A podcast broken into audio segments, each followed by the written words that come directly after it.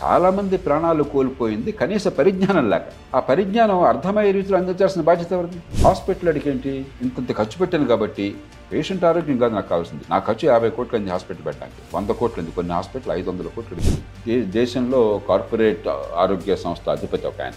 నేను అడిగాను ఏమంటే ఒక బెడ్కి ఎంత కాస్ట్ అవుతుంది?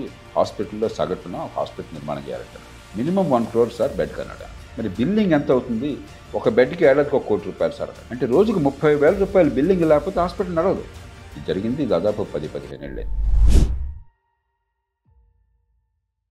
అందరికీ నమస్కారం. Decoding democracy with doctor JP షోకి స్వాగతం.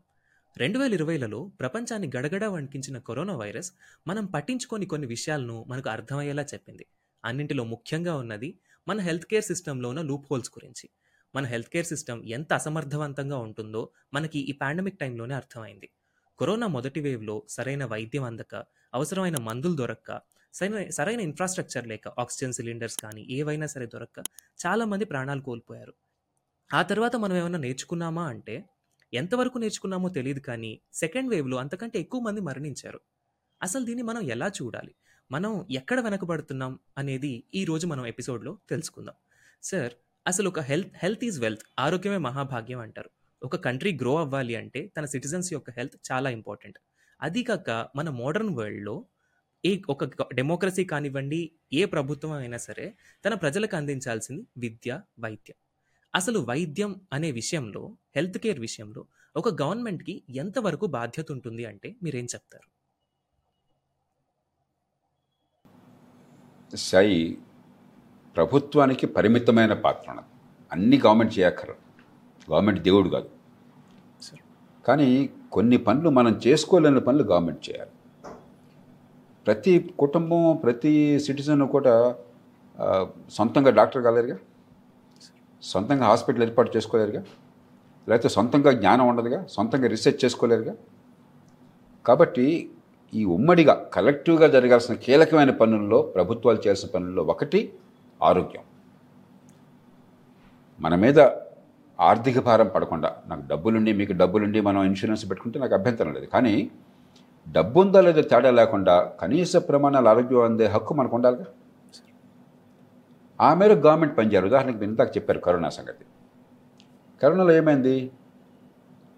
ప్రపంచంలో ఒక అమెరికాతోనో బ్రిటన్తోనో ఇటలీతోనో పోలిస్తే మనకి ఎక్కువ మందికి ఏం వ్యాధి రాలా? జనాభాతో పోలిస్తే. వ్యాధి సోకింది అదే అదే శాతానికి. ఎక్కువ తీవ్రంగా ఏం రాలా. కానీ ఏమైంది? ఎప్పుడైతే ఆసుపత్రులు లేవో హాస్పిటల్ లేక హాస్పిటల్లో బెడ్ దొరక్క ఆక్సిజన్ లేక లక్షల మంది పోయి ఉంటారు.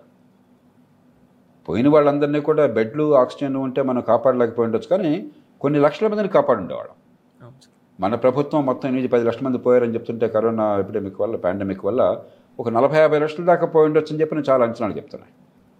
మనకు వాస్తవం కూడా దానికి దగ్గరగా అనిపిస్తుంది. అది ప్రపంచంలో ఇతర దేశాలతో పోలిస్తే ఎక్కువేం కాదు. కానీ ఒకటి ఎప్పుడైతే కనీసమైన సదుపాయాలు ప్రజలకు అందుబాటులో ఆరోగ్య సేవలు లేకుండా పోయినాయో పేదలు బాగా నష్టపోయారు కొంత డబ్బున్న వాళ్ళు కూడా బాగా చదువుకున్న వాళ్ళు కూడా ఆసుపత్రి బెడ్ లేక చెప్పిన చనిపోయిన వాళ్ళు నాకు తెలుసు.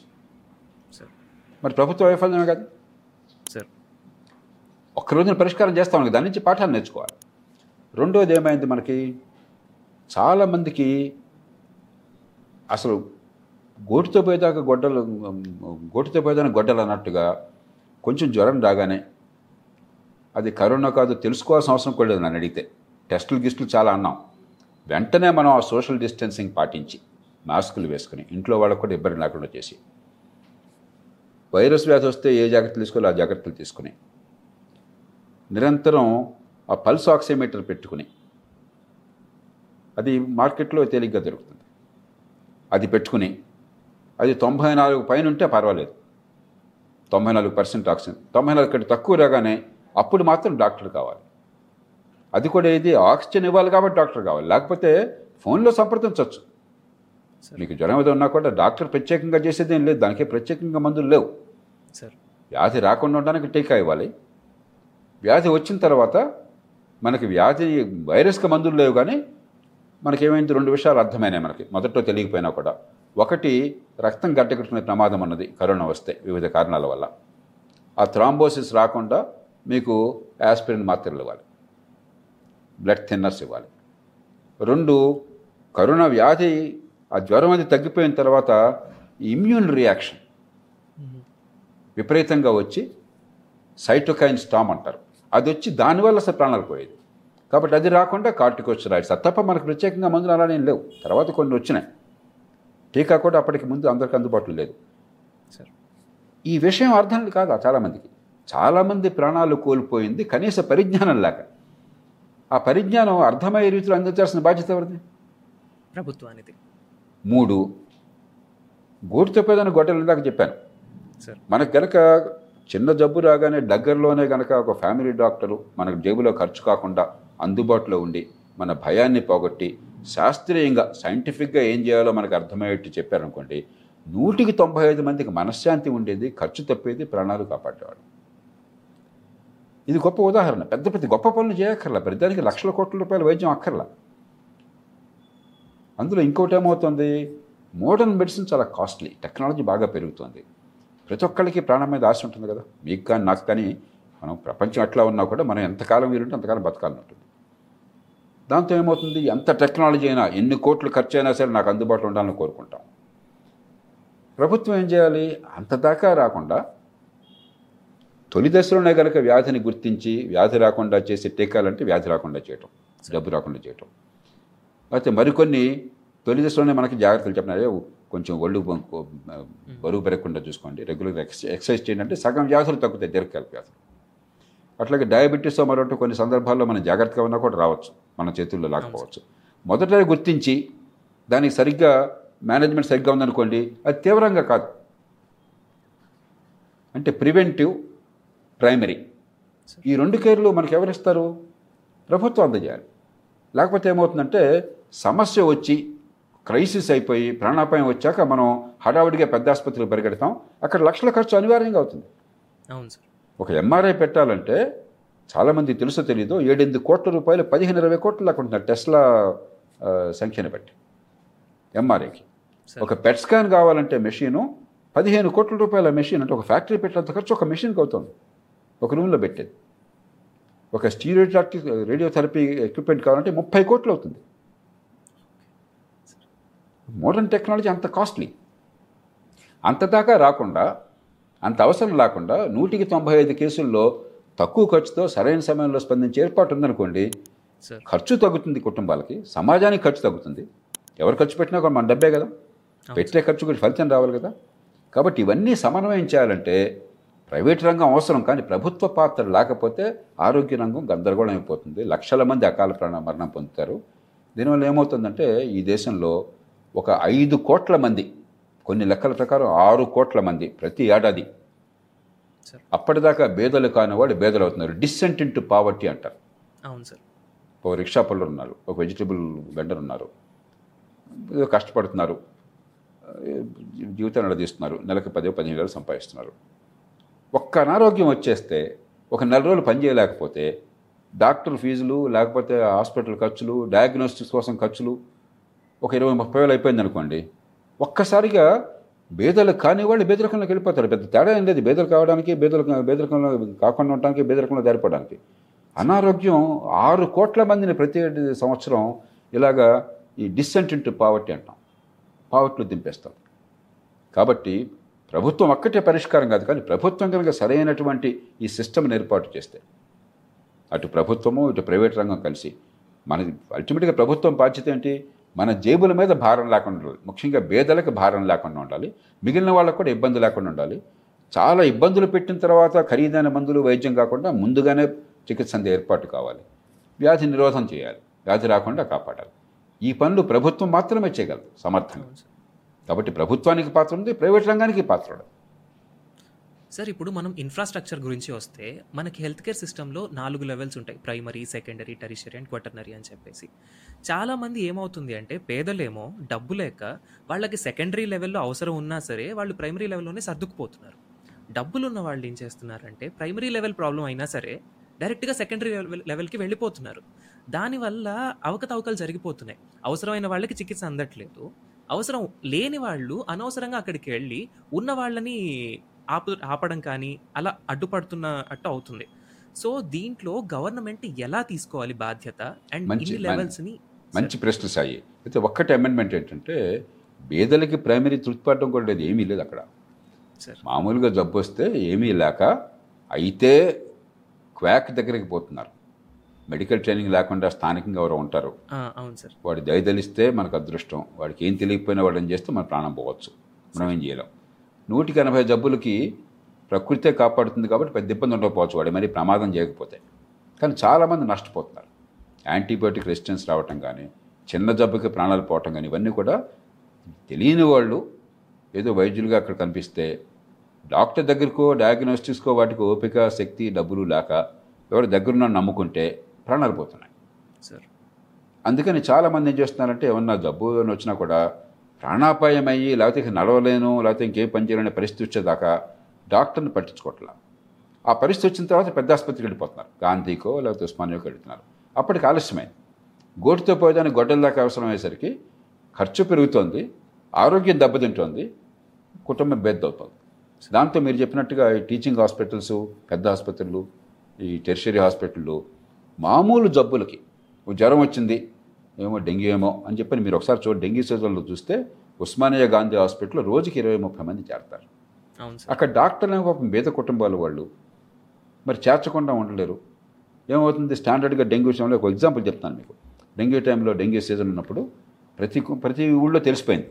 జ్వరం వస్తే డెంగ్యూ కావచ్చు అని చెప్పాను దోమలు గిమ్మలు ఉన్నాయని చెప్పాను. జ్వరం రాగానే డెంగ్యూ అని ఉస్మానియాకో గాంధీకి వచ్చేస్తారు. అక్కడ డాక్టర్లు కూడా బెడ్స్ ఉండవు అక్కడ. బెడ్స్ లేకపోయినా కూడా మరి ఏదో చేయాలి కాబట్టి ఫ్లోర్ బెడ్స్. భారతదేశంలో మాత్రమే మనం చూస్తాం. ఇది ఇండియాలోనే మాత్రం ఉంటుంది. సార్. ఒకప్పుడు గాంధీలో పదకొండు వందల బెడ్ స్ట్రెంగ్త్ యాక్చువల్గా ఆథరైజ్డ్. పద్దెనిమిది వందలు రెండు వేల బెడ్స్ ఉండేవి. ఇప్పుడు పదిహేను వందలు అంతా చేశారు. రెండు వేలు రెండు వేల ఐదు వందలు ఉంటాయి బెడ్స్ అక్కడ. ఎందుకంటే బేదలు వస్తారు. జబ్బు చిన్నదైనా పెద్దైనా వస్తే వాళ్ళు పంపించలేము. ఏదో పాపం మనం స్పందించాలి. ఈ డెంగ్యూ అనుకుని వచ్చారనుకోండి వాళ్ళని ఏం చేస్తారు? డాక్టర్లు నాకు డాక్టర్లే చెప్పారు. వాళ్ళని ఇన్వెస్టిగేట్ చేసి ముందు డెంగ్యూ కాదో చూపించి డెంగ్యూ కాదని నైంటీ పర్సెంట్ తేలిపోతుంది. ఆ తేలాక పంపిస్తారు ఇంటికి. భయం లేదు పర్లేదు వేరే మామూలు చెప్పాను. ఇదే ఏమవుతుంది దాంతో హైరాణ పెరిగిపోతాను. ఈ ఆసుపత్రుల్లో మీకు మామూలు వైద్యానికి లొంగనివి టెర్షరీ కేర్ చూడాలి. ఎప్పుడైతే ఈ ప్రాథమిక వైద్యం ప్రైమరీ కేర్ లేకుండా పోయిందో అయితే అసలు వ్యాధి ముదిరేదాకా క్రైసిస్ ముంచుకొచ్చేదాకా వైద్యం అందకుండా పోతుంది. లేకపోతే ఈ డెంగ్యూ లాంటి విషయాల్లో భయపడిపోయి చిన్నదానికే తెలియకుండా గబాలని పెద్ద ఆసుపత్రికి వచ్చేస్తున్నారు. చివరికి ఇక్కడ సేవల్ని ఉపయోగించుకోలేకపోతున్నాం ఎందుకంటే కింద యంత్రాంగం లేదు. అందుకే ప్రభుత్వం ఏంటంటే తక్కువ డబ్బుతో మత్స్యత్వం ఫలితాలు తీసుకొస్తే మనం లక్షల కోట్లు ఖర్చు శక్తి దేశానికి లేదు. ఉన్న డబ్బుతో మనం మంచి ఫలితాలు తీసుకురావాలి దానికి సరైన సిస్టమ్ బిల్డ్ చేయాలి. అందుకే గవర్నమెంట్ చాలా ఇంపార్టెంట్. ప్రైవేట్ రంగం హాస్పిటల్ ఉందనుకోండి మీ బాధ్యత పేషెంట్ మీ దగ్గరికి వస్తే పేషెంట్ తృప్తిపరచడం ఆ జబ్బు తగ్గించడం. ఇంత ఖర్చు అయింది నాకు? ఇన్ని మిషన్లు పెట్టాను. మరి ఇంత ఇంత ఈఎంఐ అవుతోంది. ఇంత అప్పులు చేశాను. కాబట్టి బిల్ అవుతుంది. సహజంగా కదా మరి పెట్టుబడి పెట్టాడు కదా ఆయన? సార్. చదువుకున్నాడు. ఆ నర్స్ చదువుకున్నది. మరో డాక్టర్ గారు చదువుకున్నారు. నిపుణులు ఉన్నారు. రేడియాలజిస్ట్ ఉన్నారు. మరి మిగతా సిబ్బంది ఉన్నారు. వాళ్ళందరికీ జీతాలు భత్యాలు ఆ చదువును బట్టి వాళ్ళు చేసే పని బట్టి పారితోషికం కావాలి. ఖర్చు అవుతుంది ఆటోమేటిక్గా. మంచి ఫెసిలిటీస్ కావాలా? ఏసీ లేకపోతే అది మంచి ఆసుపత్రి కాదు. ఒక ఫైవ్ స్టార్ హోటల్ లాగా ఫెసిలిటీస్ కావాలా? దాంతోపాటు ఇందాక నేను చెప్పిన యంత్రాలు కావాలా? డాక్టర్లు కావాలి? నర్సులు కావాలా? కలిసి ఒప్పందం అవుతుంది. అలా కాకుండా ఖర్చు తక్కువగా ఉండి బెనిఫిట్ ఎక్కువగా ఉండాలి అని చెప్పంటే గవర్నమెంట్ ఒక సరైన సిస్టమ్ బిల్డ్ చేయాలి గవర్నమెంట్ తగిన పాత్ర తీసుకోవాలి. సార్ ఇప్పుడు మనం ప్రైమరీ హెల్త్ కేర్ దగ్గరికి వద్దాము. ప్రతి విలేజ్లో ఒక ఆక్సిజన్ ఉన్న బెడ్ ఏర్పాటు చేయడం కానివ్వండి ఇదంతా అసలు సాధ్యం అవుతుందా ఎందుకంటే సెకండరీ లెవెల్ దాకా కూడా వెళ్ళే పని లేకుండా ప్రజల్లో ఒక అవేర్నెస్ క్రియేట్ చేయడం కానివ్వండి వాళ్ళకి దగ్గరలోనే ఆరోగ్యానికి సంబంధించిన అన్ని అన్ని వెసులుబాట్లు ఉండేలా చేయడం అనేది సాధ్యం అవుతుంది అసలు మన దేశంలో. అంటే ప్రతి విలేజ్లో బెడ్స్ హాస్పిటల్ అక్కర్లేదు. సాయి సార్. ఇప్పుడు ఉదాహరణకి ముందు అసలు డాక్టర్ నన్ను చూస్తారు ఒక సమర్థులైన డాక్టర్ నచ్చిన డాక్టర్ దగ్గరికి వెళ్ళొచ్చు. కీలకం ఏంటంటే ప్రైవేట్కి గవర్నమెంట్కి తేడా ఏంటి? ప్రైవేట్ అంటే గొప్పది గవర్నమెంట్ అంటే చెడ్డది కాదు. గవర్నమెంట్ అంటే గొప్పది ప్రైవేట్ అంటే చెడ్డది కాదు. ప్రైవేట్ అనగానే సాయికి కానీ జేపీకి కానీ మరొకరికి కానీ ఏమైనా ఇబ్బంది అయితే ఏ డాక్టర్కి వెళ్ళాలో మనం నిర్ణయించుకుంటాం. గతిలాక ఉన్నోడి దగ్గరికి వెళ్ళక్కర్లా. అవును సార్. నాకు తెలియకపోతే సాయి నాకేదో కొంచెం ఈ సమస్య ఉందయ్యా ఈ ఈ- ఫీల్డ్లో మంచి డాక్టర్ ఎవరు అని చెప్పంటే సరే మొన్న వెళ్ళాను నేను ఇది బాగున్నాడు అందరూ చెప్తున్నారు బాగా అని చెప్పి ఆయన దగ్గరికి వెళ్తాము? ఆయన నచ్చదు అనుకోండి ఇంకో దగ్గరికి వెళ్తాం. అంటే ఎక్కడికి వెళ్ళాలన్నది నేను నిర్ణయించుకుంటాను. నేను వెళితేనే ఆ డాక్టర్కి ఆదాయం వస్తుంది. మరి పేషెంట్ వస్తేనే కదా ఆయనకి ఆదాయం ఆయనకి గౌరవము? కాబట్టి ఆయనకి ఆదాయం ఆయన మీద నమ్మకం. అంటే ఆయన ఇచ్చే సేవల మీద నమ్మకం. దాంతో ఏమవుతుంది? సహజంగా కాంపిటీషన్ ఏర్పడుతుంది. నాకు తృప్తి ఉంటుంది. నచ్చిన వాళ్ళ దగ్గరికి వెళ్ళాను. గతిలోకి వెళ్ళలేదు. వాళ్ళు కూడా మన ఆకర్షించాలి కాబట్టి మనకు సేవలు అందించాలి పేరు తెచ్చుకోవాలి కాబట్టి బాగా చేస్తారు. అలాంటి ఏర్పాటు ఉందనుకోండి. ఫస్ట్ పాయింట్ ఆఫ్ కాంటాక్ట్లో. ప్రతి ఊళ్ళో హాస్పిటల్ అక్కర్లా. అది కూడా డాక్టర్ ప్రతి ఊరికి ఎందుకు వస్తాడు? డాక్టర్ మీ పల్లెటూరులో మీరు అరే ఏడు తరగతి చదివితే గ్రామాల్లో ఉండలేకపోతున్నారు మీరు. సాధ్యం కాదు. ఖర్చు చాలా పెరిగిపోతుంది. కాబట్టి ఒక ఐదు పది కిలోమీటర్ల దూరంలో ఒక చిన్న టౌన్ మండల కేంద్రమో మరొక టౌన్. ప్రతిరోజు పన్నెండు లేకపోయినా పొద్దున్న సాయంత్రం వెళ్తుంటాం మనం. ఒక ఐదారు కిలోమీటర్లు ఒక స్కూటరో ఆటోనో లేకపోతే ఇంకోటో అవసరం అంబులెన్స్ వెళ్ళటం పెద్ద కష్టం కాదు. రోడ్లు కూడా బాగుపడుతున్నాయి. కానీ అక్కడ పది మంది డాక్టర్లు ఉన్నారు. నచ్చిన డాక్టర్ దగ్గరికి వెళ్తాను నేను. వాళ్ళు ఎవరి దగ్గరికి వెళ్ళచ్చు. నాకు మట్టికి భారం ఉండదు. డాక్టరు మరి పేషెంట్ని చూస్తాడు. డయాగ్నోస్టిక్స్ ఫ్రీగా చేసే ఏర్పాటు ఉంది. దానికి పద్ధతులు ఉన్నాయి. అట్లాగే మందులు మనకి ఇచ్చేస్తారు. అవసరమైతే ఆయన చెప్తే ఇది కాదు ఇక్కడికంటే ఇక వేరే పరీక్షలు కావాలి కొంచెం సీరియస్ ప్రాబ్లం ఉండొచ్చు. కాబట్టి అంటే రిఫరల్కి ఆసుపత్రికి వెళ్తాం. అప్పుడేమవుతుంది? పేషెంట్కి భారం తగ్గుతుంది. సార్. మరి చాలా సమస్యలు చాలా తేలిగ్గా దగ్గర పరిష్కారం అవుతాయి. ఈ పెద్ద ఆసుపత్రుల మీద టెర్షరీ లేదా క్వాటనరీ ఆసుపత్రుల మీద ఆ ఒత్తిడి తగ్గుతుంది. నేను ఏ కేసులు అక్కడికి వెళ్ళాలో అక్కడ అవసరం ఉందో వాళ్ళు మాత్రం వెళ్తారు. ఎందుకంటే మిగతా కేసులకు ఇక్కడ మీకు సేవ దొరుకుతోంది. మీకు సొల్యూషన్ దొరుకుతాను ఇది చాలా సింపుల్ మోడల్. ప్రతి ఊళ్ళో మీకు ఆక్సిజన్ బెడ్లు అక్కర్లా. ఇప్పుడు పిహెచ్సి ఉంది. ఖచ్చితంగా పిహెచ్సికి ఏర్పాటు చేద్దాం. ఈ అనుభవాన్ని బట్టి ఈ మధ్యకాలంలో మనం జ- జరుగుతుంది. ఈ కరోనా వల్ల ఎంత ఎంతమంది ప్రాణాలు కోల్పోయినా కూడా కనీసం కొన్ని పాఠాలు నేర్చుకున్నాం. కాబట్టి ఏర్పాటు చేయటం అలాగే తాలూకా ఆసుపత్రులు ఉన్నాయి ప్రభుత్వంలో. అవి చేయటం. ఎలాగో మనకి ఆరోగ్యశ్రీ ఉన్నది. అది గవర్నమెంట్ ప్రైవేట్ తేడా లేదు. కాబట్టి డిమాండ్ని బట్టి గవర్నమెంట్ ప్రైవేట్లో ఏర్పాట్లు జరుగుతాయి. కాబట్టి ఆ రకంగా చేసుకోవచ్చు. అంతేగాని ప్రతి ఊళ్ళో మనం చేయాలని చెప్పంటే ఖర్చు పెరుగుతుంది ఫలితం తక్కువ ఉంటుంది. ఎకానమీస్ ఆఫ్ స్కేల్ కావాలి ఎక్స్పర్టీస్ కావాలి. అంచేత మనకు మన ఆబ్జెక్టివ్ ఏంటంటే ప్రతి ఒక్కళ్ళకి జేబులో డబ్బులతో సంబంధం లేకుండా క్వాలిటీ వైద్యం అందాలి. అది కూడా క్రైసిస్ ముంచుకొచ్చినాక కాకుండా సార్. మొదటి దశలోనే గుర్తించి ప్రివెంటివ్ కానీ అంటే వ్యాధి రాకుండా ఆపడం కానీ వస్తే వెంటనే గుర్తించి దానికి వెంటనే పెద్దది కాకుండా ముదరకుండా చేయడం కానీ దీర్ఘకాల వ్యాధులు క్రానిక్ డిసీజ్ డయాబెటీస్ ఉంది హార్ట్ డిసీజ్ ఉంది ఒక్కరోజు పోయే కాదు. కాబట్టి వాటిని సరిగ్గా మేనేజ్ చేయడం లేకపోతే ఏమవుతుంది? క్రైసిస్ అవుతుంది. కిడ్నీ. క్రైసిస్ వస్తుంది మరొకటి వస్తుంది. ఈ సిస్టమ్ని అట్లా బిల్డ్ చేయాలి. అది సాధ్యం. మన అదృష్టం ఏంటంటే తక్కువ ఖర్చుతో మనం ఇండియాలో చేయగలం. ఇంకో దేశంలో అది సాధ్యం కాదు. మనకి డాక్టర్లు పుష్కలంగా ఉన్నారు కాలేజీలు పుంఖాలు పుంఖాలుగా వస్తున్నాయి నర్సులు ఉన్నారు. గవర్నమెంట్ ఏం ఎక్కువ డబ్బులు ఖర్చు పెట్టలేదు. కానీ ఖచ్చితంగా కొంత ఖర్చు పెంచాలి. కానీ ఇతర దేశాలలాగా పెట్టాలంటే ఇప్పుడు ఉదాహరణకి బ్రిటన్ ఉందనుకోండి పది శాతం జాతీయ ఆదాయం ten percent of GDP national health system ఖర్చు పెడుతున్నారు. మంచిదే అది. ఇంకా పెరుగుతుంది ఖర్చు? దేశం భరించలేకపోతుంది. ఇండియాలో వన్ పర్సెంట్ ఖర్చు పెడుతున్నాం మనం. మీరు వన్ పర్సెంట్ నుంచి ముప్పై ఏళ్ళ నుంచి మారలా. మీరు టెన్ పర్సెంట్ అనేది మీ కళ్ళలో కూడా తరగదు. వన్ పాయింట్ ఫైవ్ టూ క్రమక్రమంగా వెళ్ళచ్చు. ఒక్కరోజు వెళ్ళడం అది కూడా. అట్లా ఆలోచించాలి. దాంతో మ్యాక్సిమం తీసుకోవడం అట్లాగా. మనం చేయగలం. ఉదాహరణకి మన ఇండియాలో గొప్పతనం ఏంటంటే ఎన్ని ఇబ్బందులు ఉన్నా కూడా మీకు హార్ట్ డిసీజ్ ఉంది. కానీ బైపాస్ కావాలి. ఇండియాలో లోయెస్ట్ కాస్ట్కి బెస్ట్ క్వాలిటీతో చేయగలుగుతున్నారు మన డాక్టర్లు. ఇతర దేశాలకు పోయి అక్కడి నుంచి నేర్చుకుని ఇక్కడ స్కిల్స్ని మనకి తీసుకొచ్చి లోయెస్ట్ కాస్ట్కి లక్ష లక్షన్నర రూపాయల్లో బైపాస్ చేసేవాళ్ళు ప్రపంచంలో ఇంకెక్కడ ఉండదు ఇండియాలోనే సాధ్యాలు sir safety record success record best కంట్రీస్తో సమానంగా ఉంది. తక్కువేం లేదు. అలాగే నీ ఆపరేషన్ మీకు గుర్తుందా? వాజ్పేయి గారు ప్రైమ్ మినిస్టర్గా ఉండగా రెండు వేల రెండు రెండు వేల మూడు ప్రాంతాల్లో బ్రిటన్ నుంచి ఒక విమానంలో డాక్టర్ల బృందం వచ్చి బాంబేలో ఆయనకి మోకాలికి ఆపరేషన్ చేసి కంప్లీట్ నీ రీప్లేస్మెంట్ అంటారు. ఓకే. అది చేయాల్సి వచ్చింది. దేశం అంతా అబ్బురంగా చెప్పుకుంది. ప్రైమ్ మినిస్టర్ గారు మొట్టమొదటి పేషెంట్ ఇండియాలో నీ రీప్లేస్మెంట్ జరిగింది చెప్పని. ఇవాళ హైదరాబాద్లో రోజుకు రెండు నెలలు జరుగుతున్నాయి. అవును సార్. రోజుకు రెండు నెలలు జరుగుతున్నాయి. అదే ఆపరేషన్. వాజ్పేయి గారు ప్రధానమంత్రిగా అంత అబ్బురం అనుకున్నది ఇవాళ జరుగుతోంది. లోయెస్ట్ కాస్ట్ జరుగుతోంది. వీళ్ళంతా లక్ష లక్షణాల్లో చేసేస్తున్నారు. ప్రపంచంలో ఎక్కడ సాధ్యం కాదు. మనం ఏంటంటే కొన్ని అవకాశాలు ఉన్నాయి ప్రైవేట్ సెక్టర్ కూడా బ్రహ్మాండంగా స్పందిస్తుంది కొన్ని విషయాల్లో. అంచేత రెంటిని సంధానం చేసి కలిపి ఎక్కడ ఏ రకంగా maximum health outcome maximum benefit minimum cost sir అట్లా కాకుండా నేను అద్భుతాలు చేస్తాను వందల కోట్లు పెట్టుబడి ప్రతి ఆసుపత్రికి పెడతాను మరి పేషెంట్కి పది లక్షల బిల్లు అవుతుంది ఖర్చు పెట్టాలి లేదు అంత డబ్బు లేదు. మన దగ్గర ఉన్నది పిండి కొద్దీ రొట్టె. అది చూడాలి.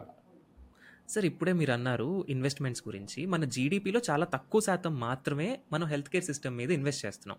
గవర్నమెంట్ పెట్టే ఖర్చు వన్ పర్సెంటే వన్. Point two. మన దేశంలో కానీ హ్యూమన్ క్యాపిటలే అన్నిటికంటే వాల్యుబుల్ క్యాపిటల్ మన దేశంలో ప్రస్తుతానికి. అలాంటప్పుడు విద్యా వైద్యం మీద ఎక్కువ శ్రద్ధ పెట్టాల్సిన అవసరం ఎంతైనా ఉంది. అలాంటప్పుడు మనం పెడుతున్న డబ్బు సరిపోవట్లేదా?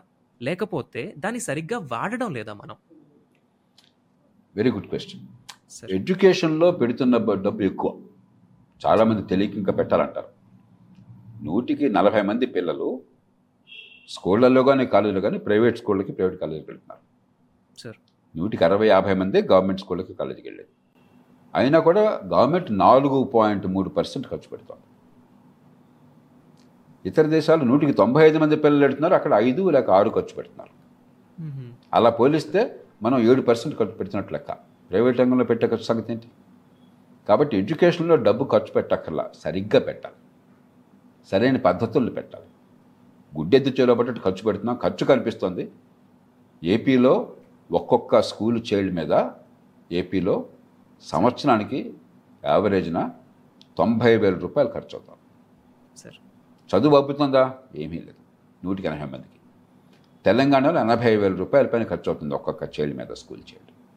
కాబట్టి ఎడ్యుకేషన్లో డబ్బు ఖర్చు కాదు కావాల్సింది. ఈ పెట్టే ఖర్చు కొంచెం సరిగ్గా చేయాలి. సరైన పద్ధతుల్లో పెట్టాలి. బ్రహ్మాండమైన రిజల్ట్స్ సాధించవచ్చు. రిజల్ట్స్ అంటే పరీక్షలు పాస్ కాదు. బుద్ధి వికసించటం. సార్ వాళ్ళు ఎదగటం. సంపాదించే శక్తి రావటం. వాళ్ళ ఆలోచన పెరగటం. అది సాధ్యం. ఇక ఆరోగ్యంలో రెండు సమస్యలు ఉన్నాయి.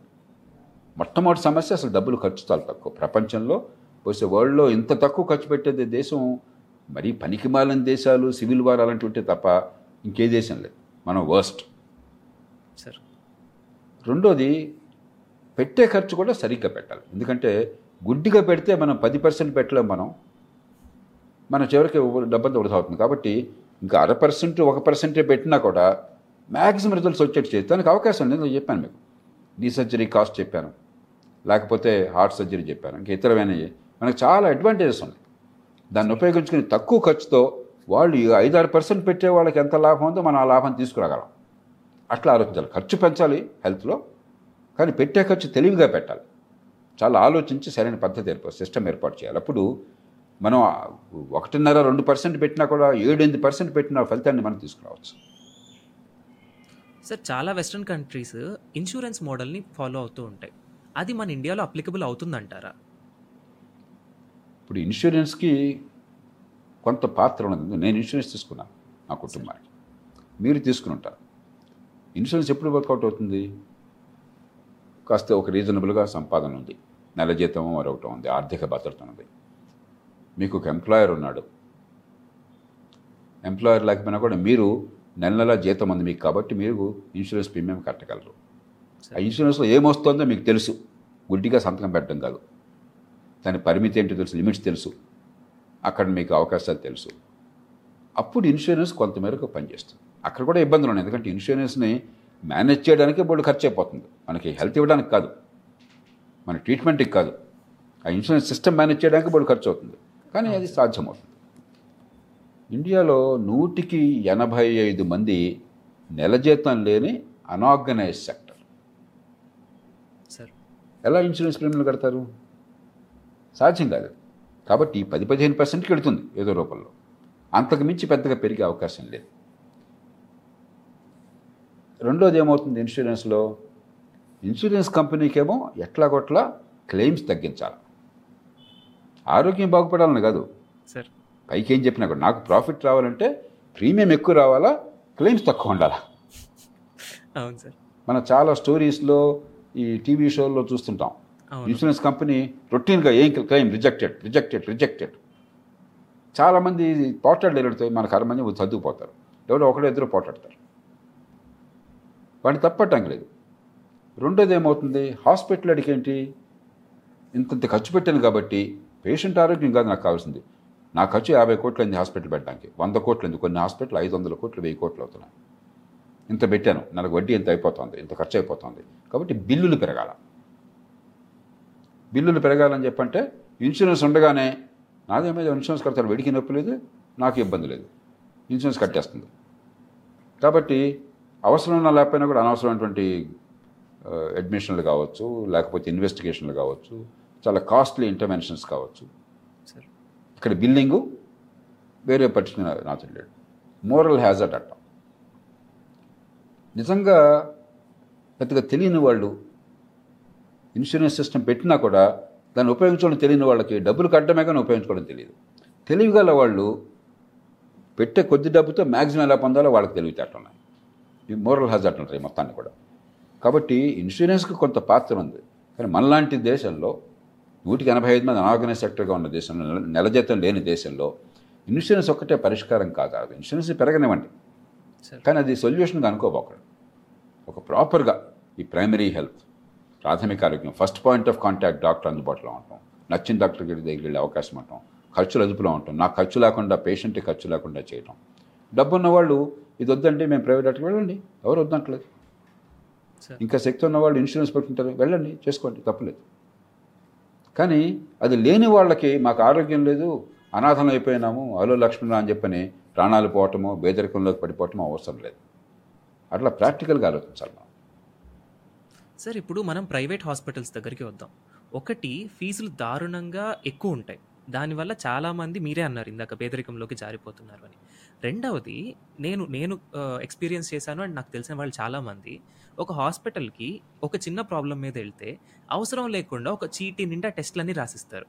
దానికి చాలా డబ్బు అవుతుంది. దా అవసరం లేని మందులు రాసిస్తారు. వీటి వీటి వీటి మీద మనకి ఎలాగో అవేర్నెస్ లేదు కాబట్టి వాళ్ళు ఏం చెప్తే అది తీసుకొని ఏది టెస్ట్ రాస్తే అది చేయించుకుంటాం. అసలు దీని మీద ఒక గవర్నమెంట్ ఏదైనా కంట్రోల్ చేయాల్సిన అవసరం ఉందంటారా? ప్రజల్లో అవేర్నెస్ తీసుకురావాల్సిన అవసరం ఉందంటారా? వెరీ గుడ్ క్వశ్చన్ మనం చాలామందికి ఈ బాధ కలుగుతుంది. మనం మూడు విషయాలు గుర్తించాలి. మొట్టమొదటిది డాక్టర్లు ప్రైవేట్ హాస్పిటల్ చాలా నిజాయితీగా సమర్థంగా సైంటిఫిక్గా చేసినా కూడా మోడర్న్ మెడిసిన్ చాలా కాస్ట్లీ చెప్పాను ఎక్విప్మెంట్ ఎంత కాస్ట్ అవుతుంది? మీరు అంతంత పెట్టుబడి పెట్టిన తర్వాత ఎంఆర్ఐకి ఎనిమిది వేలు ఎట్లా ఇస్తానండి ఐదు వేలు ఎట్లా ఇస్తానండి అని చెప్పి మీరు అనుకుంటే లాభం లేదు. మరి దాని ఖర్చు అవుతుంది. సార్. పెట్ స్కాన్కి పదిహేను వేలు ఇరవై వేలు ఎట్లాగండి? అని చెప్పి మీరు అనుకోవచ్చు కానీ ముప్పై మెషిన్ పదిహేను ఇరవై కోట్లు అవుతుంది. ఏం చేయలేం మనకి. కాబట్టి మోడర్న్ మెడిసిన్ చాలా కాస్ట్లీ. మరి ప్రతి పేషెంట్ కూడా మంచి ఫస్ట్ క్లాస్ వైద్యం కావాలా? వాళ్ళేమో పెట్టుబడి పెద్ద ఎత్తున పెట్టారు. కాబట్టి బిల్స్ అవుతాయి. మనం తెలివితేటలు చేయాల్సింది ఏంటంటే అక్కడ బిల్స్కి అక్కడికి వెళ్ళి వాళ్ళ ఆధారపడే అవసరం లేకుండా మనం స్క్రీనింగ్ చేసి ఖర్చు తక్కువతో మంచి క్వాలిటీ వైద్యం వచ్చేట్టుగా గవర్నమెంట్ ఏర్పాట్లు చేసింది లేదా సిస్టంలో అది పరిష్కారం కానీ వీళ్ళని కొట్టడం తిట్టడం పరిష్కారం కాదు. రెండోది ఒక్కొక్క హాస్పిటల్ ప్రైవేట్ హాస్పిటల్ కాస్త మంచి ప్రమాణాల హాస్పిటల్ అయితే సగటున ఒక్కొక్క బెడ్కి మినిమం కోటి రూపాయలు పెట్టుబడి అవుతుంది సిటీస్లో. కొన్ని చోట్ల రెండు మూడు కోట్లు అవుతుంది. క్యాపిటల్ కాస్ట్ భూమి కానీ ఎక్విప్మెంట్ కానీ అక్కడ ఉన్న ఫెసిలిటీస్ కానీ ఇన్ఫ్రాస్ట్రక్చర్ కానీ కాబట్టి బిల్డింగ్ ఒక కొన్నేళ్ళ క్రితం నీతి ఆయోగ్లో హెల్త్ కేర్ ఎలా బాగు చేయాలని చెప్పి నీతి ఆయోగ్ వైస్ చైర్మన్ అరవింద్ పనగ వనగరియా ఉండగా నేను ఆయనతో కూర్చున్నాను. అట్లాగే అక్కడ అమితాబ్ కాంత్ నా మిత్రుడు నా బ్యాచ్మేట్ కూడా తను సెక్రటరీగా ఉండేవాడు ఆర్గనైజేషన్కి. అమితాబ్ కాంత్ కలవడం కోసం ఆయన రూమ్లో కూర్చున్నాను. ఒక దే దేశంలో కార్పొరేట్ ఆరోగ్య సంస్థ అధిపతి ఒక ఆయన. కంపెనీ పేరు ఇది మనకు అనవసరం. ఆయన కూడా కూర్చున్నాడు కలవడానికి. పరిచయం చేసుకున్నాడు ఆయన. నేను అడిగాను నేను ఏమంటే ఒక బెడ్కి ఎంత కాస్ట్ అవుతుంది? హాస్పిటల్లో సగటున ఒక హాస్పిటల్ నిర్మాణం చేయాలంటున్నాడు. ఇది జరిగింది దాదాపు పది పదిహేను ఏళ్ళు పది పదిహేడు ఏళ్ళు ఏడెనిమిది ఏళ్ళు కనీసం.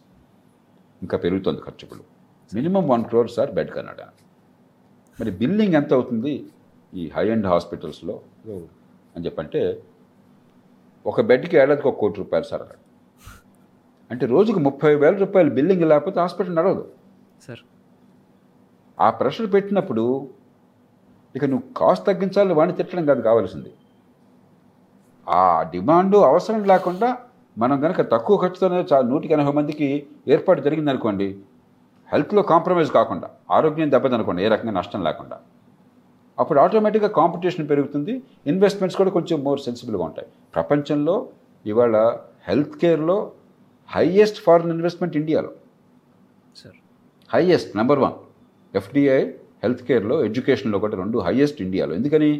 రెండు ఇండియాలో అధ్వాన్నంగా ఉన్నాయి డిమాండ్ ఉంది అర్థమవుతుంది ఇన్వెస్ట్ చేసే వాళ్ళకి.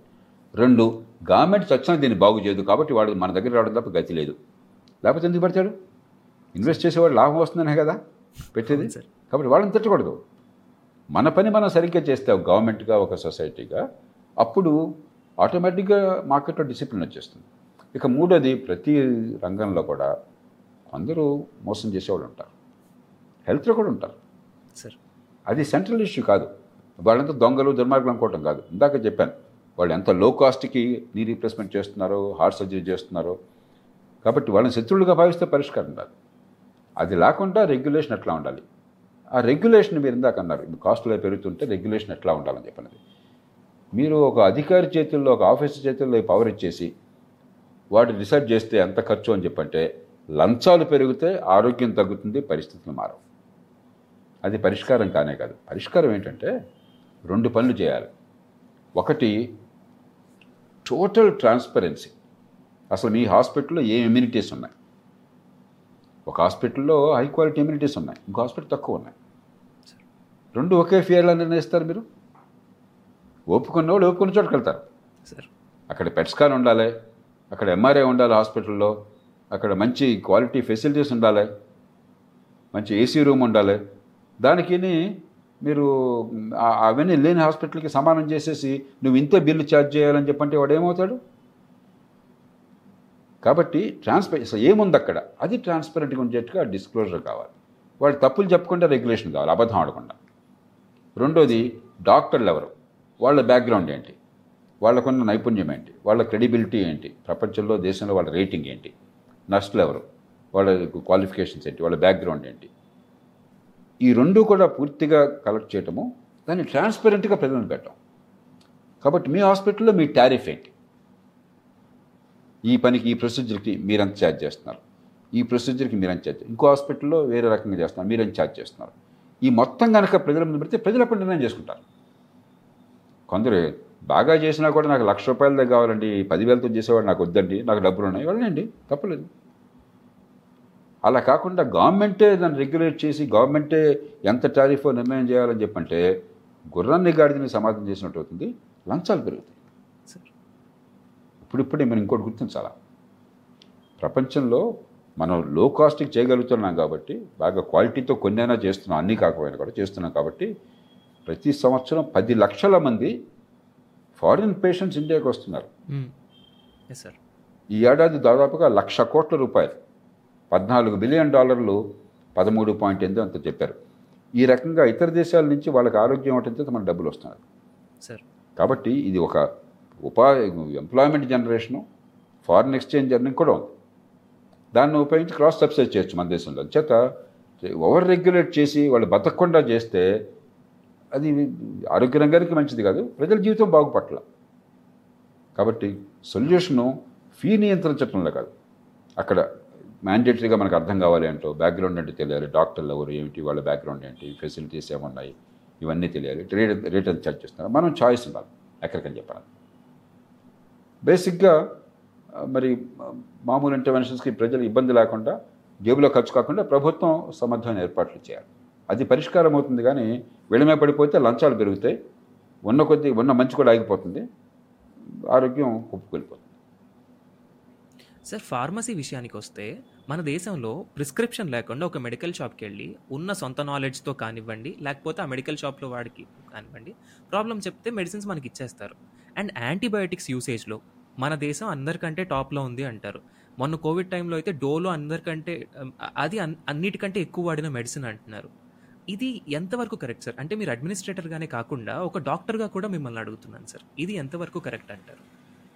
మనకి రెండు రకాల మందులు ఉన్నాయి కొన్నేమో ఓవర్ ది కౌంటర్ అంటారు ఓటీసీ.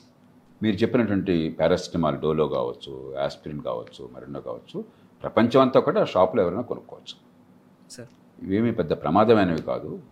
మరి అరుదైన సందర్భాల్లో ఏమైనా ఉంటే తప్ప లేకపోతే మీరు పిచ్చిగా వెచ్చలవిడిగా వాడితే తప్ప ప్రమాదం కాదు. రోజువారీగా అవసరమైన కొన్ని ప్రిస్క్రిప్షన్ లేకుండా ఇస్తే యాంటీబయాటిక్స్ అయితేనేమో అనవసరంగా యాంటీబయాటిక్స్ వాడితే మొత్తం సమాజం మొత్తానికి ప్రమాదం అవుతుంది. యాంటీబయాటిక్ రెసిస్టెన్స్ వచ్చేస్తుంది. అవసరం లేకపోయినా వాడనుకోండి ఈ యాంటీబయాటిక్తో మామూలుగా చచ్చిపోవాల్సినటువంటి బ్యాక్టీరియా రేపు పొద్దున్న రెసిస్టెన్స్ డెవలప్ చేస్తే ప్రపంచం మొత్తానికి సమాజం మొత్తానికి ఈ రెసిస్టెంట్ బ్యాక్టీరియా పెడుతుంది. ఈ మధ్యకాలంలో టీబీ రెసిస్టెంట్ అయిపోయింది ఇండియాలో చాలా కాలం చాలా మంది. కాబట్టి ఆ- ఆ రకమైన మందులు కొన్ని ఉంటాయి. కొన్ని ప్రమాదకర మందులు ఉంటాయి. అది కేవలం రెసిస్టెన్స్ లాంటివి జరగటమే కాకుండా ఆ మందు సరైన మోతాదులో సరైన సమయంలో తీసుకోకపోతే బాగు చేసేది బదులు నాశనం చేయొచ్చు. వీటికి ప్రిస్క్రిప్షన్ లేకుండా చేస్తే ప్రమాదం అవుతుంది. కానీ అదే సమయంలో మనకి ఎందుకని ఇప్పుడు ప్రజలు ఇంత భయపడి ప్రిస్క్రిప్షన్ లేకుండా వెళ్తున్నారు? ప్రిస్క్రిప్షన్ కోసం డాక్టర్కి వెళ్తే డాక్టర్ ఫీజులు ఆ ప్రి- బోర్డు ఖర్చు అయిపోతుంది. పేద దేశం కదా. అవును సార్. అందుకే ఇందాక నేను చెప్పినట్టుగా ఫ్యామిలీ డాక్టర్ సిస్టమ్ ఉండి నిజంగా అవసరమైతే ఆ ప్రిస్క్రిప్షన్ చాలా తేలిగ్గా ఖర్చు లేకుండా వచ్చిందనుకోండి అప్పుడు సైంటిఫిక్గా మందులు ఇవ్వచ్చు. మీకు ఇష్టం వచ్చినట్టుగా మిస్యూజ్ చేయడం కూడా ఉంటుంది మన సమాజాన్ని కాపాడచ్చు. మరి అమెరికా అనుకోండి రెండు ఎక్స్ట్రీమ్కి వెళ్ళిపోయారు. మామూలు మందులు కూడా చాలా మేరకు ప్రిస్క్రిప్షన్ లేకుండా దొరకవు. డాక్టర్కి కన్సల్టేషన్గా చాలా ఖర్చు అయిపోతుంది మందులు కూడా చాలా కాస్ట్లీ. మన మందులు మన ప్రజలు భేద సమానం కాబట్టి కాస్ట్లీ అనుకుంటున్నాం కానీ అక్కడితో పోలిస్తే పదో వంతో పది పదిహేను వంతో ఉంటాయి మన మందుల కాస్ట్. అంచేత మన ఫార్మస్యూటికల్ ఇండస్ట్రీ చాలా గొప్ప ఇండస్ట్రీ. ప్రపంచంలో వన్ ఆఫ్ ది బెస్ట్. చాలా హై క్వాలిటీ బల్క్ చాలా లార్జ్ స్కేల్లో తయారు చేయడం ప్రపంచం మొత్తానికి ఎక్స్పోర్ట్ చేయడం చేస్తున్నారు. కాబట్టి బెనిఫిట్స్ ఉన్నాయి. ఆ బెనిఫిట్స్ పోకుండా శాస్త్రీయంగా సైంటిఫిక్గా చేయాలి. సమాజాన్ని కాపాడడం కోసం చెప్పాను. మళ్ళీ అదే సమయంలో ఆ పేరుతో ప్రజల మీద భారం ఉండకూడదు. మన బీద దేశం అది మర్చిపోకూడదు. ఆరోగ్యానికి ప్రజల మీద భారం అయితే ఆరోగ్యం వదిలేస్తాం. ఇప్పుడు ఈ దేశంలో ఏం జరుగుతుందో అదే జరుగుతుంది. అది సార్ మీరు మీ కెరీర్లో హెల్త్ డిపార్ట్మెంట్లో చాలాసార్లు ఇన్వాల్వ్ అయ్యారు. సో దానికి సంబంధించిన కొన్ని అనుభవాలను కానీ మీరు చేసి తీసుకొచ్చిన కొన్ని మార్పులను కానీ మాతో పంచుకుంటారా? ఇప్పుడు ఒక డాక్టర్గా పనిచేసి ప్రజల ప్రాణాలను కాపాడటం కంటే అదృష్టం ఇంకోట్లేదు సాయి. సార్ నేను మెడికల్ హౌస్ సర్జన్గా నాకు ఇంకా గుర్తున్నది.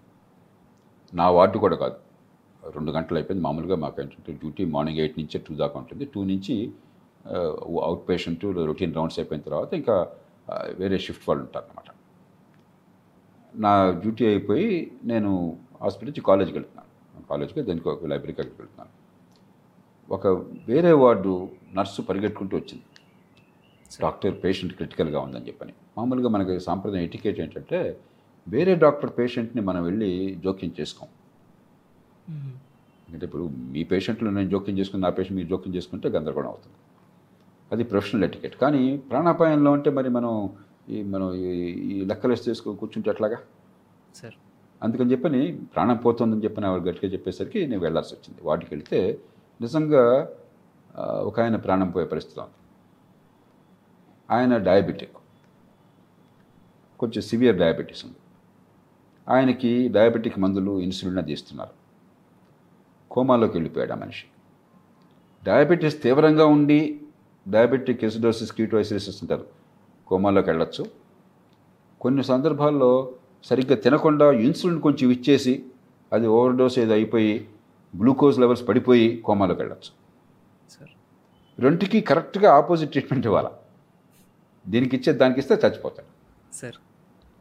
దానికి టెక్స్ట్ బుక్ లాగా దానికి కొన్ని పద్ధతులు ఉన్నాయి నేను వెంటనే స్పృహలో లేడు కదా కోమాలో ఉన్నారు కదా అందుకని నేను కెథిటర్ వేసి వెంటనే యూరిన్ తీసి అక్కడ ల్యాబ్లో ఆ రోజుల్లో చిన్న చిన్న టెస్టుల కన్నా ఏర్పాట్లు ఏ ఏ వార్డుకి ఆ వార్డు ఉండే.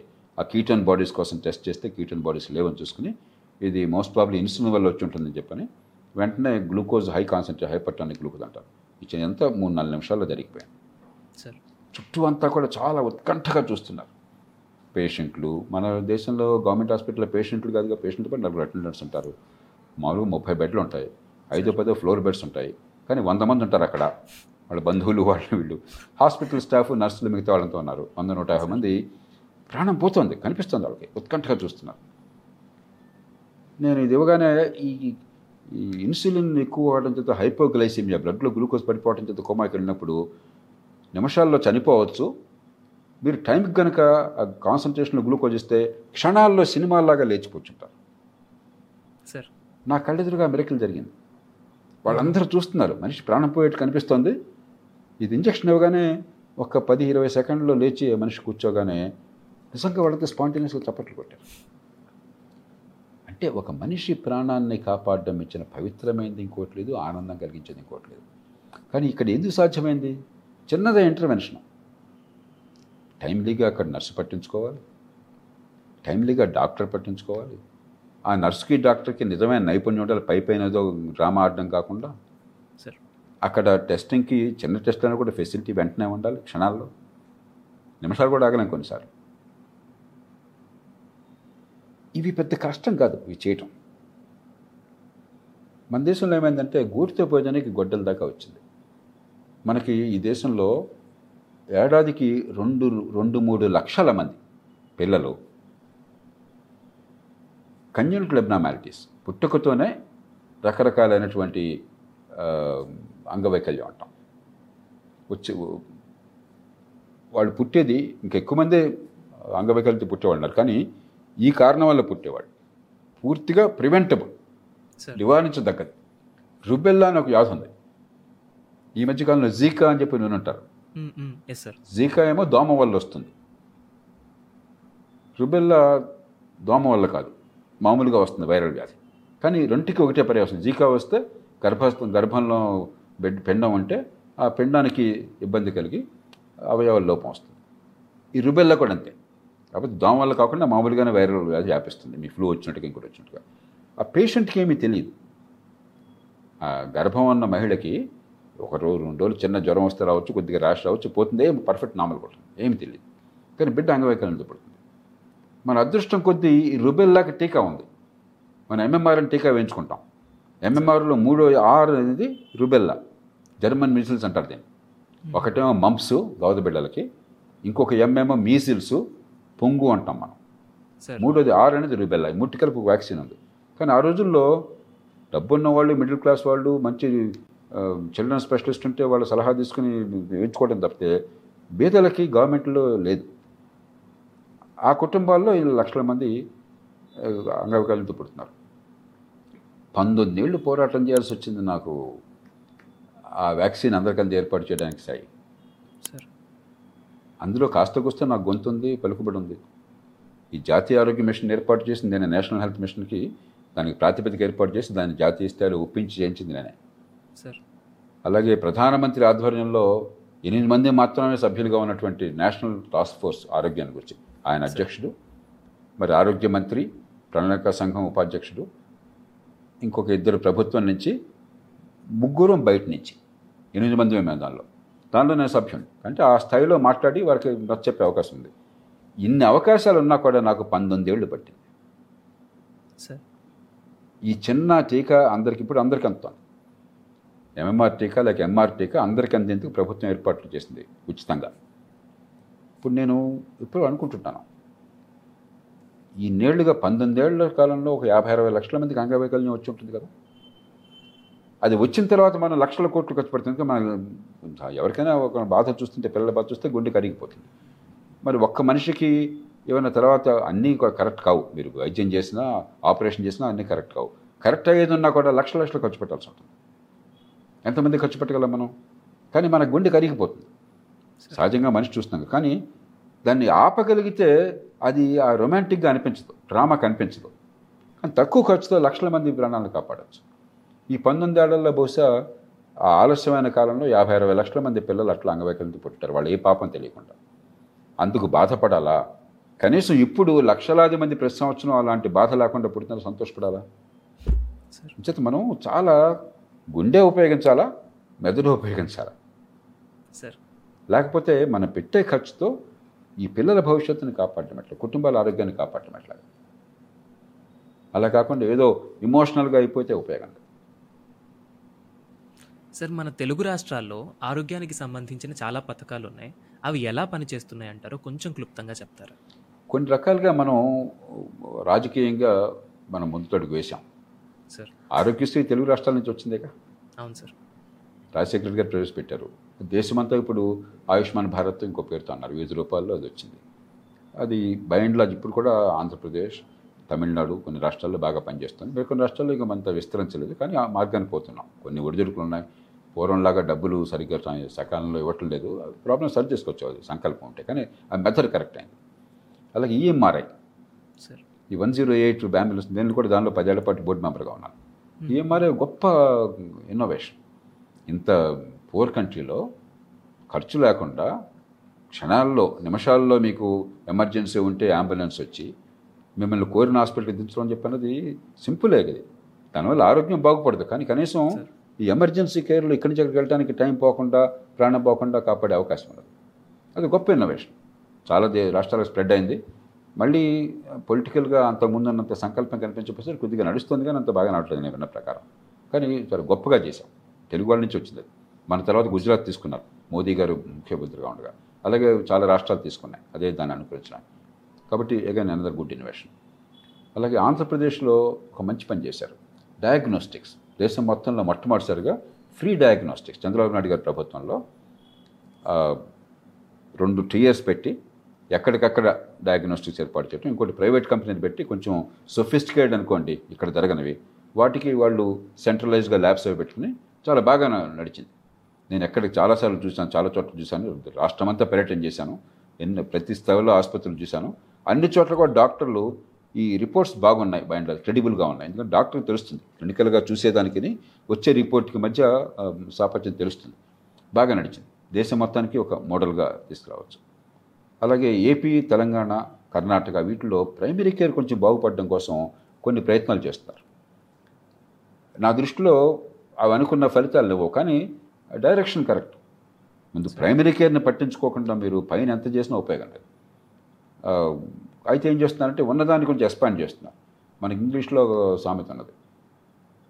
పూర్వం ఎట్లా చేసామో అదే రీతిన మళ్ళీ మళ్ళీ చేస్తామంటే పూర్వం వచ్చిన ఫలితాలు వస్తాయి. ఆరోగ్యశ్రీ ఎందుకని కంపారిటివ్గా ఫలిత రిజల్ట్స్ బాగున్నాయి? కాంపిటీషన్ ఉంది. చాయిస్ ఉంది. అదే సిస్టమ్ నేను మన ప్రైమరీ కేర్ కూడా పెట్టాలని ప్రయత్నం చేస్తున్నాను ఈ అలా చేయకుండా గవర్నమెంట్ దాన్నే కొంచెం విస్తరించి కొంచెం గట్టిగా ఒత్తిడి తెచ్చి చేయించుదాం అనుకుంటున్నారు. కొంతకాలం పనిచేసినా తర్వాత పని చేయకపోవచ్చు. కానీ కనీసం ఆలోచిస్తున్నారు. To the rest and it's okay Tamil Nadu కొంచెం గట్టిగా మరింత బాగా ప్రైమరీ కేర్ కోసం ప్రయత్నాలు చేస్తోంది. అట్లాగే మందులు. మందులు ప్రొక్యూర్మెంట్ కానీ డిస్ట్రిబ్యూషన్ కానీ తమిళనాడు దానికి మోడల్ తమిళనాడు మొత్తం సెంట్రలైజ్డ్గా ప్రొక్యూర్ చేసి కాస్ట్ తక్కువ ఉండేట్టుగాను జెనరిక్ డ్రగ్స్ వీళ్ళని వరకు తీసుకోవటము. ఇందాక మీరు చెప్పారు బ్రాండెడ్ డ్రగ్స్ కాకుండా అదే మనకు పారాస్టమాల్ తీసుకున్నాం అనుకోండి ఖర్చు తగ్గుతుంది. కానీ క్వాలిటీ కంట్రోల్ ఉండాలి. బల్క్ పర్చేజ్ చేస్తే కాస్ట్ తగ్గుతుంది. క్వాలిటీ కంట్రోల్ని ప్రభుత్వం బాగా చేయగలదు. సెంట్రలైజ్ చేసినట్టు బాగా నిజాయితీగా చేసినట్టయితే. అలా చేసి డిస్ట్రిబ్యూషన్ ఆఫ్ డ్రగ్స్ బాగా చేశారు. దాన్ని ఏపీ తెలంగాణ ఇతర రాష్ట్రాలు ఇప్పుడు అనుకరిస్తున్నాయి. ఇట్లా కొన్ని ఇన్నోవేషన్స్ జరుగుతున్నాయి. కానీ ఏంటంటే ఇంకా లోతైనటువంటి అండర్స్టాండింగ్తో మనం సిస్టమ్ని కొద్దిగా పెద్ద ఖర్చు లేకుండా చేస్తే ముఖ్యంగా ఆరోగ్యశ్రీ కానీ ఆయుష్మాన్ భారత్ కానీ దాన్ని కొంచెం ఇంప్రూవ్ చేయడం ఆ మోడల్ నమూనా బాగున్నది. కానీ ప్రైమరీ కేర్ ఇందాక నేను చెప్పాను. కాస్త కాంపిటీషన్ చాయిస్ ఉండేట్టుగా చేయటం ఎట్లాగా?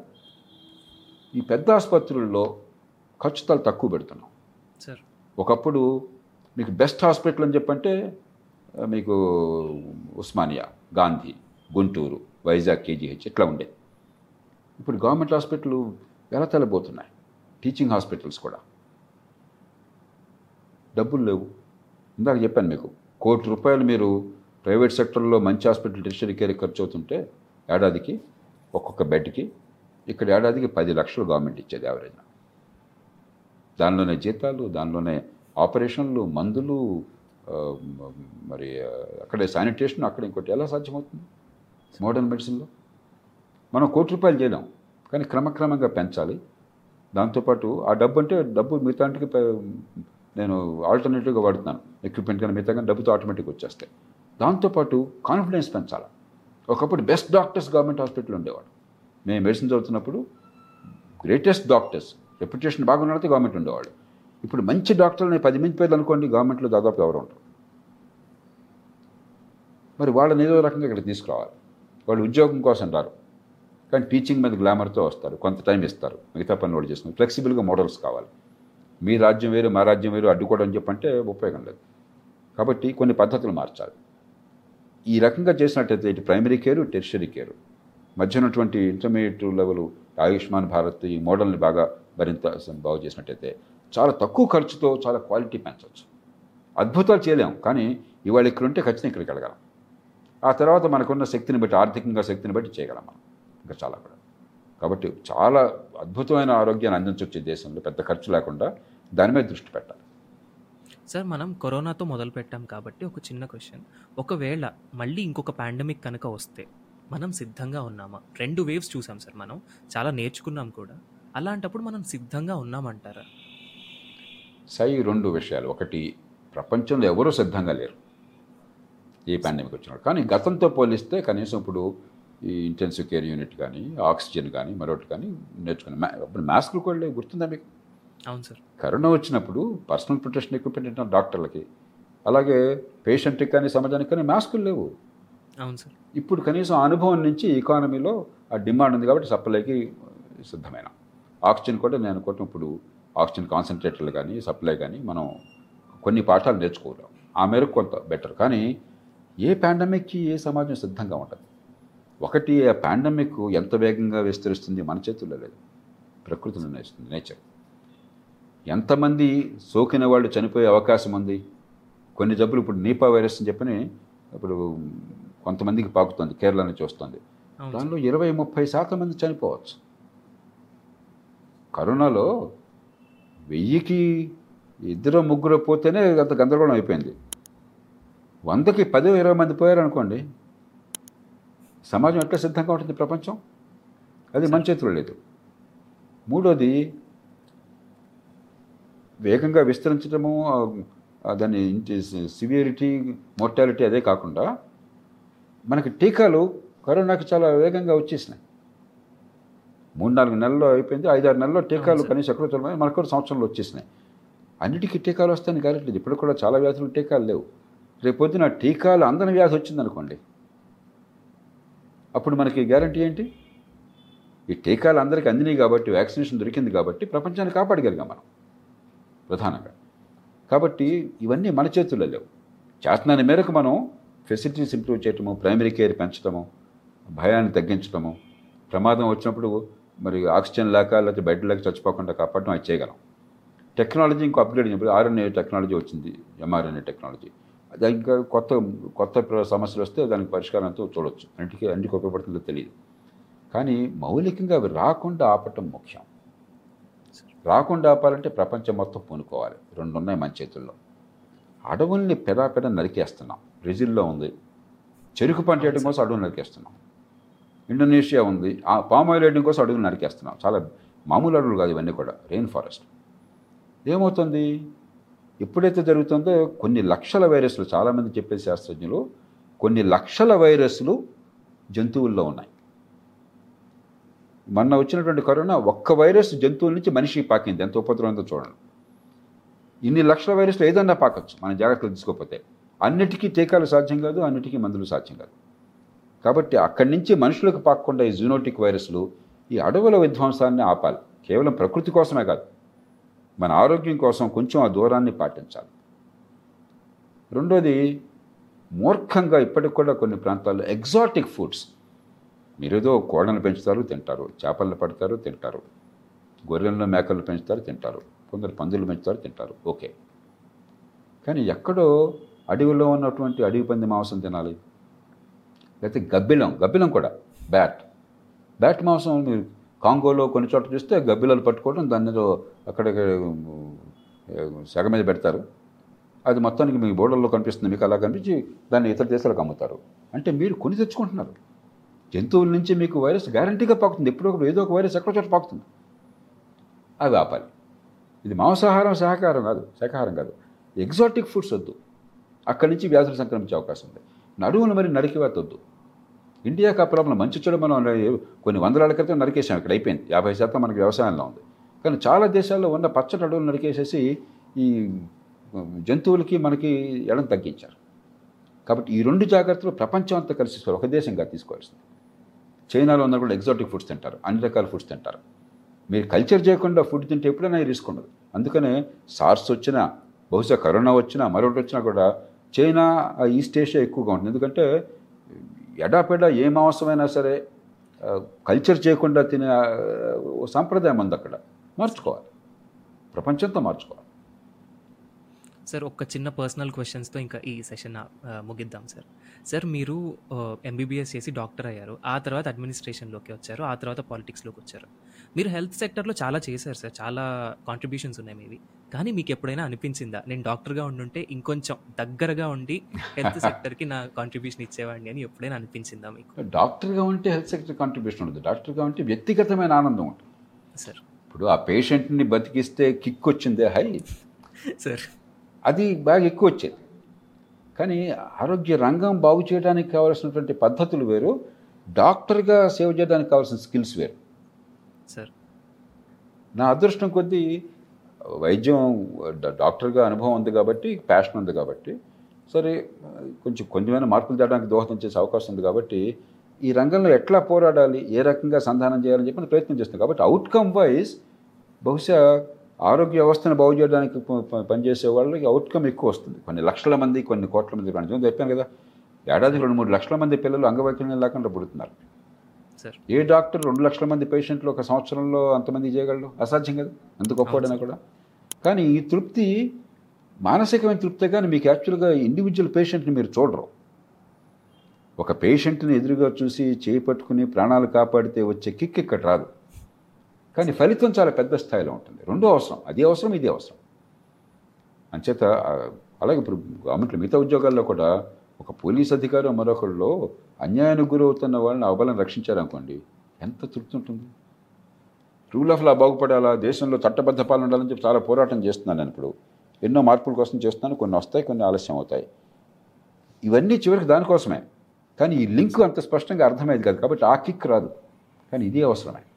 రెండో అవసరమే అది నాకు అప్పుడు తెలుసు ఇప్పుడు తెలుసు కాదు. అందుకే నేను ఇప్పుడు ఆ పేషెంట్ నానాడు కాపాడిన రోజున అప్పటికే నేను ఐఏఎస్ చేరాలని నిర్ణయం చేసుకున్నాను. ఈ ఎమర్జెన్సీ ఇతర కారణాల వల్ల నాకు అనిపించింది ఒక క్షణం అరే దీన్ని నేను వదిలేస్తున్నా కదా ఇంత ఇంత హాయిని ఇంత ఆనందాన్ని. కాబట్టి there is a trade off sir కానీ ఒకటి ఎక్కువ ఒకటి తక్కువ కాదు. అది ఎంత అవసరమో ఇది అంత అవసరం. రెంటిని మనం గౌరవించాలి రెండు విలువను గుర్తించాలి. మీకు నాకు ప్రాణాపాయ పరిస్థితి వస్తే డాక్టర్ లేకపోతే ఇవన్నీ వ్యవస్థ గురించి ఎంత మాట్లాడితే ఉపయోగం ఉంది? ఆ డాక్టర్ వచ్చిన ప్రాణాన్ని కాపాడాలి టెక్నాలజీ ఉపయోగించి నేను స్కిల్ ఉపయోగించి అదే సమయంలో ఓవరాల్గా సిస్టమ్ బాగోకపోతే ఎంత మంచి స్కిల్ ఉన్న డాక్టర్ అయినా కొంతమందిగా చేయగలిగి మిగతా వాళ్ళతో ఏమవుతారు? రెంటిని కూడా కలపాలి. సార్ ఈరోజు మీ విలువైన ఆలోచనల్ని మాతో పంచుకున్నందుకు చాలా ధన్యవాదాలు సార్. మళ్ళీ కొత్త ఎపిసోడ్తో మళ్ళీ కలుద్దాం. నమస్కారం సార్. Thank you sir